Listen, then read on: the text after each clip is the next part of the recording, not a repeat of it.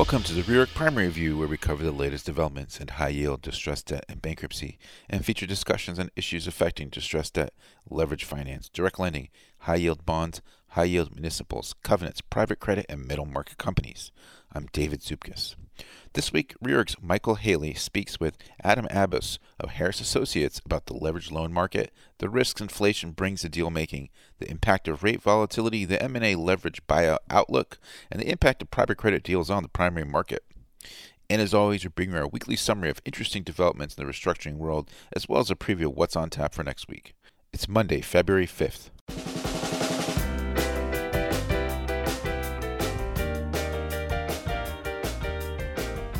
Welcome back to another episode of the Reorg Primary View podcast, where we bring you informed insights on critical issues in the leveraged finance and distressed markets. My name is Michael Haley, Senior Primary Market Reporter at Reorg, and I'm pleased to have Adam Abbas of Harris Associates with me today to discuss the leveraged finance market. Adam is the head of fixed income at Harris Associates.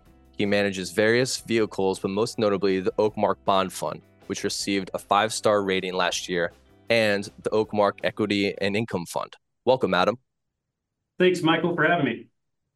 So, Adam, as we're about a month into 2024, we've seen what we expect come every January a rush of new primary issuance coming back in to kick off the new year, mainly for refinancing looming debt. In the beginning of each year, I always like to think that corporate issuers like to get ahead of any potential slowdown in the market and adjust what they need to off the bat to start the year. Having said that, we've seen a handful of deals to finance M&A and LBO activity to hit the market, yet that part of the market is still fairly muted. So, having said that, I'd love to get your perspective on what risks inflation hold on the leveraged finance market in 2024 and how will this impact high yield and leveraged loan issuers looking to issue new deals in the primary this coming year? Yeah, I, Michael, I mean, inflation has has certainly been the topic du jour for for a number of years here, at least two years consecutively. And I think it'll still remain a uh, it's a good question because it'll remain an important point in the first half of the year uh, for the market. And I think at least in the near term, with the labor market holding in fine, you know that leaves inflation as a key variable, and, and whether it can normalize down into that comfortably in that two to two and a half percent range in in the Fed thinking about a cutting cycle, it's going to really dictate how they think about the cutting cycle, both the start date, the cadence, and the magnitude of what they want to do this year in terms of of, total cumulative easing.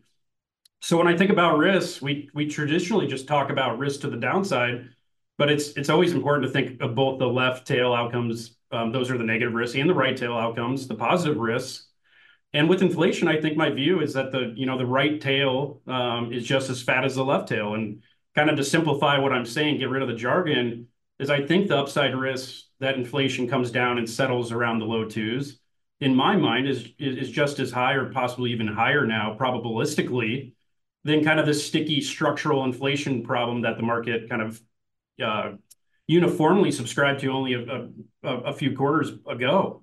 So yes, I think the answer is that inflation does still hold key risks for the levered finance market.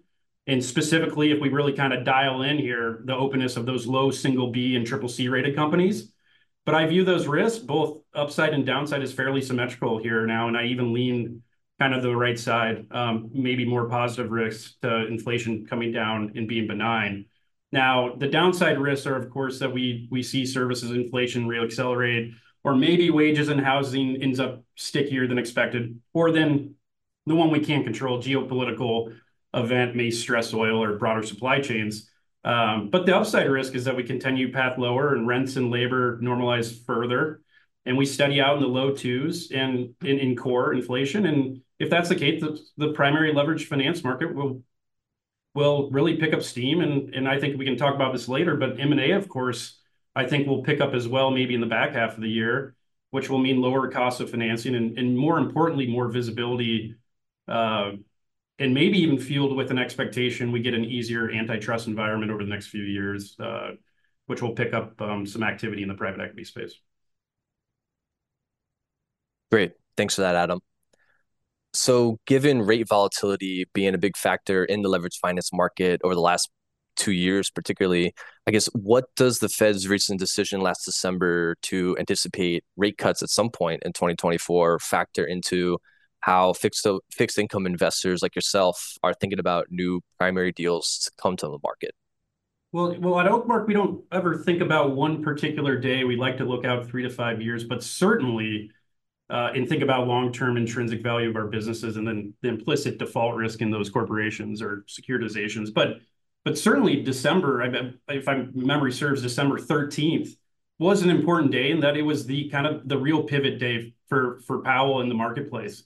That's kind of when he shifted like there's more risk to the economy than necessarily to inflation here um, they're more balanced and, implicit in that messaging was that um, the cut thinking about cuts had begun and and that had been reflected uh, for the first time in the dot plot.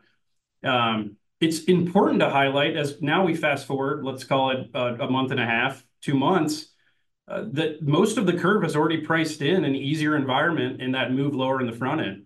And that generally is what occurs uh, with the belly of the curve in the longer end it is the mechanism to normalize where the front end will end up, that what is the front end, which is anchored.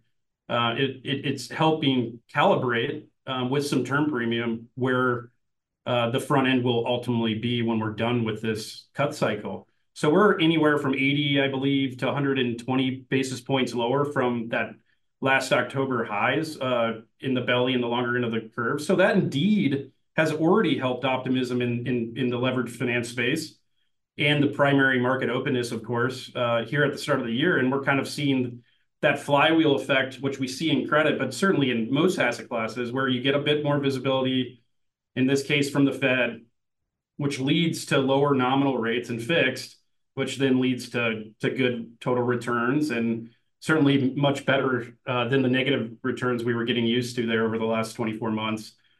And then it leads into flows as those follow, of course, and then which leads to lower um, yields, and there can be a bit of a flywheel effect. And we're seeing a bit of that flywheel effect here, um, both in December and January, and that's helped the primary market. And like I said in my previous answer, if inflation cooperates and leads to even lower nominal and real yields, um, you know, I expect primary market to open even further as as corporations are opportunistically gonna take out really that they, have done a great job as we've all witnessed with managing with uh, maturity walls. That's really more relevant for the more stressed companies. The performing companies in the levered finance space, let's call it the high single Bs and the double Bs or even the crossovers. Um, it's really an opportunity for them to take out a high coupon that they issued in 20, maybe it was eight non-call three, that high coupon becomes callable at a price that makes sense, or to swap into maybe floating rate paper, which we can maybe talk about later, kind of the, framework to think about that. And, you led off with the question on rate volatility. I, look at the move index every day and, we're still, you know, it's interesting. We're still about twice the normal levels of volatility in the kind of the QE regime we had for 15 years. And so that does mean there still is a, a level of uncertainty. And I think there should be uh, prop uh, appropriately and the market uh, should not dismiss that there's still plenty of unknowns on how fast the Fed is willing to cut and the overall magnitude uh, if the backdrop for inflation stays benign and the economy stays on sound footing. With these anticipated uh, rate cuts by the Fed, how do you think corporate issuers are thinking differently about issuing primary market bond and loan deals kind of this coming year, kind of coming off of uh, last two years when things were a bit volatile in in that market? Yeah, I mean, I think it's it's in my opinion, if if you were waiting, um, and you had the luxury of waiting, let's say you were fairly patient last year when all-in yields were were not prohibitively expensive, but would have been quite expensive um, versus history and, and what you could could print at today. I think that that was a good decision. I mean, I think the coming to market today, um, yeah, let me lay out the framework. I think if you're if you're kind of thinking about let's we do want to refinance, um, or maybe we want to go pursue an acquisition, and kind of thinking through the sources of that financing, whether it be loan or loan or bond. I mean, I think the futures market right now is saying a SOFR three-year average around four and 4.25, um, anywhere from 4 to 4.5, but I think 4.25 is kind of where we're at on average over a three-year life. And the adjustment uh, the the markets have really done to bring that back higher, I think was appropriate over that. We've been calling for that over the last quarter, that we were the Fed's futures market was both pricing in too aggressive of cuts, and uh, too too quickly here in March with too much certainty. And I think uh, the last couple of weeks, notably, we've repriced higher. So the average uh, is around four and a quarter. And I believe in a world where the economy stays, if we just look at a cost of financing in a vacuum, then straight high yield bonds is what I would choose today. Because at an average four and a quarter, and you're assuming, let's call it 250 spread on kind of your low double B quality or, or single B double B mix and loans, that cost of financing um, backing into a discount margin is going to be higher than the cost of issuing a high yield straight bond. Now, obviously, it's not that straightforward. I think if you're a company growing rapidly, you have high day one leverage, let's say, but very strong fundamentals, rapidly deleveraging through EBITDA growth.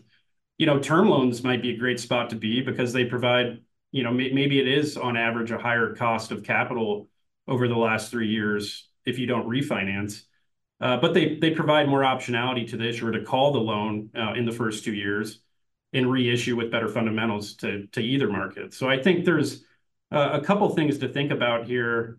Um, and, certainly issuers can be more picky. I think if you're a business that already has long duration exposure and relies on it for profitability, floating rate debt can obviously act as a hedge. And then capital market access matters as well. I think one of the things we've learned is when the markets are really good um, and there still is a high degree of uncertainty, which uh, again is if you look at um, the move index and, rate volatility and um, some other indices, there still is some you know the the the range of outcomes, let's say from the the major sell side desks uh, of where rates will end up and where credit spreads will end up over the next couple of years.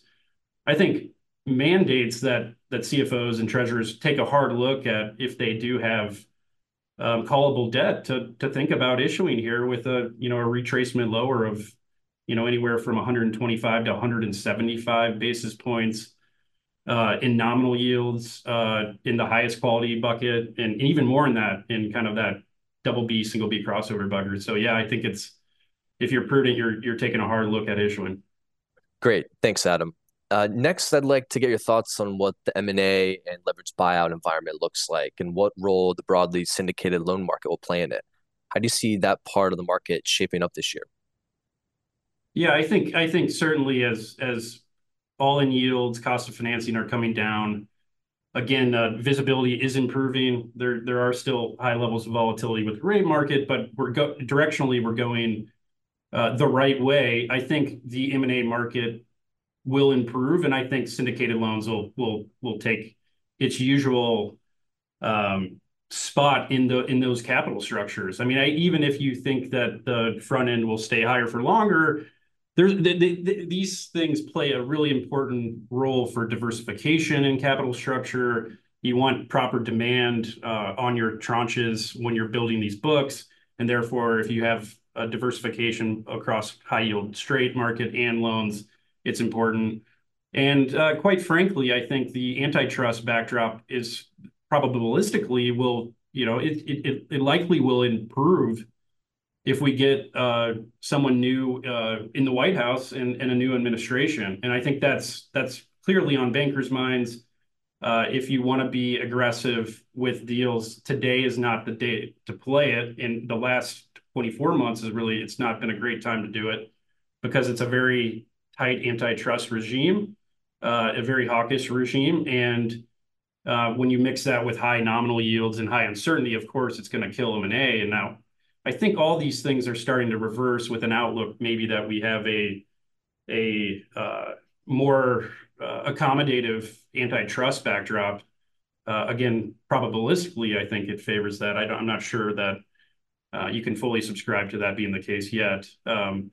But that that means M&A and, will pick up, and I think loans will play a part in that, just like they always have. And that's uh, I don't think they're going to be as cheap a cost of financing as certainly as when we were in the zero interest rate policy era, for the natural reason that uh, you know the Fed funds rate isn't zero or close to zero, and it probably be closer to three to four for a, long period of time here, um, and and that means uh, that maybe you see a little bit bigger equity checks, or maybe you see a little bit of a shift to the high yield straight market if credit spreads stay tight.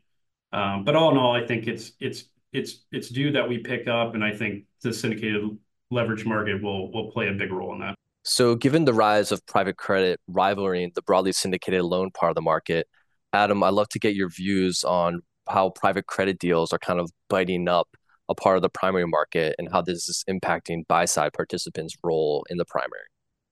Yeah, and private credit is just just so topical, um, and so I think it's important to think about these dynamics and and and and maybe more importantly, how I think through it because I don't think private credit's going away. I don't think it's a fad. I don't think it's it's going to be you know there certainly will be a default cycle at some point. Um, but I think structurally it's it's an asset class here to stay and will likely grow. Um, and so that means you have to take it seriously. The trends that we have seen over the last two to three years, you should expect them to remain intact or or uh, accelerate. And I think it was natural with the demand the private credit asset class has been getting over the last five years that the the major players would eventually move upstream for economics. So it it it, it makes complete sense what we've witnessed over the last two to three years, let's say, and then moving upstream, even grouping up and taking a little bit of share from the syndicated loan market. And I think we we're going to have to deal with that more and more over the next few years. I don't think it means that there's just this large, you know, 50% share that goes away over the next five years. I think it's more on the edges where deals make sense. Um, you know, maybe it's a really attractive M&A deal. Uh, it's just going to be more competitively priced with private credit waiting on the sidelines, kind of be a backstop bid or maybe get competitive in certain situations you know, maybe that premium that you were historically afforded just to the broadly syndicated market is going to get arbed out a little bit, and that and that's healthy. That's there's no. I don't think that makes the broadly syndicated market any less attractive.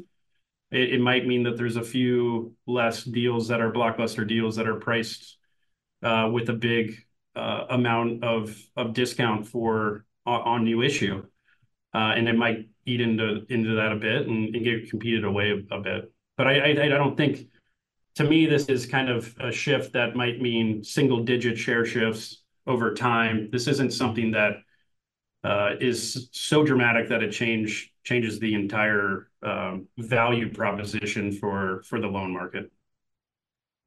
Right. Right. Interesting. So to finish up here, Adam, I'd love to get your outlook on what themes we can expect to come up in the leverage finance market in 2024. Will conditions get better and primary issuance pick up, or will we still see activity fairly muted and issuers look to alternative financing opportunities such as private credit more? We'd love to get your perspective on this as we're wrapping up here. Yeah, I think like I led off with, I think the risks to inflation now, in my opinion, skew are really symmetrical, if not skew favorably here. Uh, you know, kind of tilting towards a maybe a soft landing, and that should mean that conditions will improve and, and activity will improve, uh, it, notwithstanding a labor market that that breaks down a bit. There are there are a little bit of cracks there, but nothing um, fundamental uh, to a break that points to a breakdown in the labor market today. And as we move into the back half of the year, if inflation remains benign in this kind of two and a two and a half percent core expectation, and, labor market stays firm, look look for M and A to maybe drive an uptick in issuance in Q3 or Q4. And uh, fixed income, as with all classes, there is this flywheel effect, like I said. So, you know, you start to get more primary issuance from new from more demand and flows into the space, and you get positive total returns from uh, deal credit spreads moving tighter, and then you get more flows. I think we could see that uh, momentum persisting um, for some time this year again, assuming the backdrop stays uh, fairly benign. So I think all in all, I think there's there's a positive outlook for the primary market, certainly compared to last year. And eventually, I think we're going to be talking about M&A driving a, a lot of the uptick in uh, in volumes. Well, we're just going to have to wait and see. Thank you so much for your time today, Adam. It was my pleasure to have you on Reorg's Primary Review podcast. Yeah, thanks so much for having me, Michael. For in court coverage this week, we take a look at BYJU'S Alpha, GOL Airlines, Diamond Sports Group, Wesco Aircraft, Puerto Rico, Endo International, and the latest developments in the Judge Jones scandal out of the Southern District of Texas. On Monday, Judge Martin Glenn granted the GOL Airlines debtors requested first day relief, including a $350 million interim DIP financing draw. No parties oppose interim approval of the full $950 million new money financing, debtors counsel explained, after the ABRA noteholders serving as DIP backstoppers agreed to an important concession. The 2026 noteholders collateral will not be primed in the interim DIP order. Diamond Sports Group debtors filed emergency motions for approval of amended telecast rights agreements to Cleveland Guardians, Texas Rangers, and Minnesota Twins, three major baseball league teams whose agreements the debtors have not committed to assume under their recently announced Amazon sponsored restructuring support agreement. According to the motions, the debtors continue to negotiate with MLB over a global deal for assumption of all rights agreements between MLB clubs and the debtors, and the three teams will be included in and equally and ratably benefit from any global resolution. Judge Marvin Isgur presided over three days of trial this week on challenges to the Incora Wesco debtors' March 2022 up-tier exchange transaction. Incora Wesco Chief Financial Officer Raymond Carney took the witness stand Tuesday to testify on the liquidity crisis that spurred the company into pursuing the up-tier transaction and the dynamics between different creditor groups. On Thursday, Platinum Board member Malik Vorderwuelbecke faced tough questions from Judge Isgur regarding the fairness of the transaction. The U.S. Court of Appeals for the First Circuit heard oral argument Monday in consolidated appeals of Judge Laura Taylor Swain's lien limitation, unsecured net revenue claim estimation, and related rulings in the lien and recourse challenge arising out of the Puerto Rico Electric Power Authority's Title III case. The panel did not say when it intends to rule in what Judge William Kayatta Jr. called a complicated case. Last week, Reorg published an analysis of creditor recoveries under International's proposed amended plan of reorganization filed on January 5th. Trading prices of pre-petition first lien debt imply a reorganized equity value of about 2 billion and an enterprise value of about 4.3 billion or 7 times the company's 2024 estimated EBITDA. Compared with earlier iterations of the plan, first lien lenders would receive less take-back debt and more of the first lien recoveries would come from participation in the rights offering. On Wednesday, the U.S. trustee moved to reopen several cases with the aim of filing disgorgement motions as part of its campaign to vacate fees awarded to Houston based law firm Jackson Walker in cases potentially tainted by the secret relationship between former Judge David R. Jones and former partner Elizabeth Freeman. Disgorgement motions against Jackson Walker are already pending in 18 cases, most of which have been consolidated into a miscellaneous proceeding for pre-trial purposes. The UST previewed its intent to bring several other cases into the mix, including ICOR, McDermott, Jones Energy, LaForda, and Volusion LLC. Spirit Airlines, Anastasia Beverly Hills, Aventiv, and Explorer round out this week's crop of near-term restructurings and refinancings. Reorg estimates that after a number of sale-leaseback transactions in December and January, Spirit has very little remaining equity value in its fleet, implying that the scope for future deals may be constrained. Depending on the specific aircraft sold in the recent transactions and based on estimated market prices, Reorg estimates that Spirit likely has 250 million to 400 million of equity remaining in its fleet, requiring the company to seek alternative measures to address its upcoming debt maturities. Certain lenders to Belk are becoming restricted to negotiate potential out of court restructuring. Department store chain is expected to refinance its ABL due August 2024, and the first lien, first out term loan due July 2025, while holders of the first lien, second out, and second lien term loans will become the new majority equity owners, sources have said. A group of Anastasia Beverly Hills lenders represented by Milbank has a cooperative agreement in place. The company's credit facility, including a revolver and term loan, mature in 2025. Aventiv is headed toward a potential debt restructuring, pivoting away from refinancing after a failed attempt last spring. Liquidity became tight as the provider of telecom services to correctional facilities found itself unable to pay debt service at the end of 2023. Explorer disclosed this week that it received a 9 million Canadian dollar equity contribution. The injection came as the broadband service provider seeks a liquidity boost, potentially through a drop-down transaction, as subscriber losses and capital expenditures have pressured cash flow. Top red stories this week included Accent Care's proposed deal continues carrot and stick approach to incentivize participation and minimize holdouts. Court opinion review the Third Circuit mandates examiners the possible end of the PTE two step, DSG's dicey reorganization, and Delaware doubles down on release consent. Judge grants 3M's request to pay cash in lieu of a $1 billion stock offering as part of Global Combat Arms earplug settlement. And now here's Kate Thomas from New York with the week ahead. Welcome to the week ahead. My name is Kate Thomas, and here are a few highlights from the upcoming week. A longer schedule of the week's events can be found on the Reorg website under America's Week Ahead. The week begins on Monday, February 5th, with a first day hearing for Indian education company Byju's U.S. entity.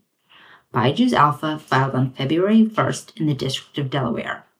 an ad hoc group of pre-petition lenders is providing a senior secured multi-draw DIP facility of up to 260 million to fund the case.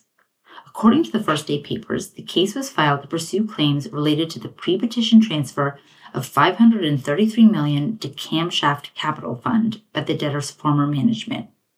Since defaulting on a 1.2 billion term loan in March 2023, the debtor and its parents have been involved in litigation with pre-petition term loan lenders related to the transfer and to the debtor's default. Then on Tuesday, February 6th, the block wind down debtors will seek approval of their settlement with Three Arrows Capital. The heavily redacted settlement filed with the court resolves several disputes between the parties by giving 3AC an allowed general unsecured claim in an unknown amount and mutual releases, among other terms. 3AC has asserted approximately $283 million of claims against BlockFi, while BlockFi says that 3AC owes it approximately $129 million. The wind down debtors, whose plan was confirmed on September 26th and who recently announced that distributions were beginning on January 31st, say the settlement helps facilitate distributions in the near term and significantly enhances recoveries for BlockFi lending creditors in particular. Jumping to Thursday, February 8th, another settlement is up for approval, this time in MVK FarmCo. The proposed settlement resolves myriad legal issues and claims among key parties in the case, thereby avoiding costly litigation and a protracted plan confirmation process. However, objectors, including the debtor's former CEO, have asserted that the proposed settlement impermissibly seeks to modify the debtor's plan after the voting and objection deadlines have already passed. At a hearing last week, Judge Lori Selber Silverstein denied the debtor's request for expedited consideration of the settlement. The judge also pushed the debtor's confirmation hearing to February 28th, notwithstanding the DIP lender's stated refusal to extend the DIP confirmation milestone of February 9th. The confirmation hearing was slated to go forward this Thursday. That's it for now. For more on the week ahead, check out America's Week Ahead on the Reorg website and have a great week. Thank you again for tuning in to the Reorg Primary Review and our weekly review. Find all our podcasts on the Reorg.com webinars and podcast page, as well as Spotify, iTunes, SoundCloud, and Amazon. Take care and see you all next week.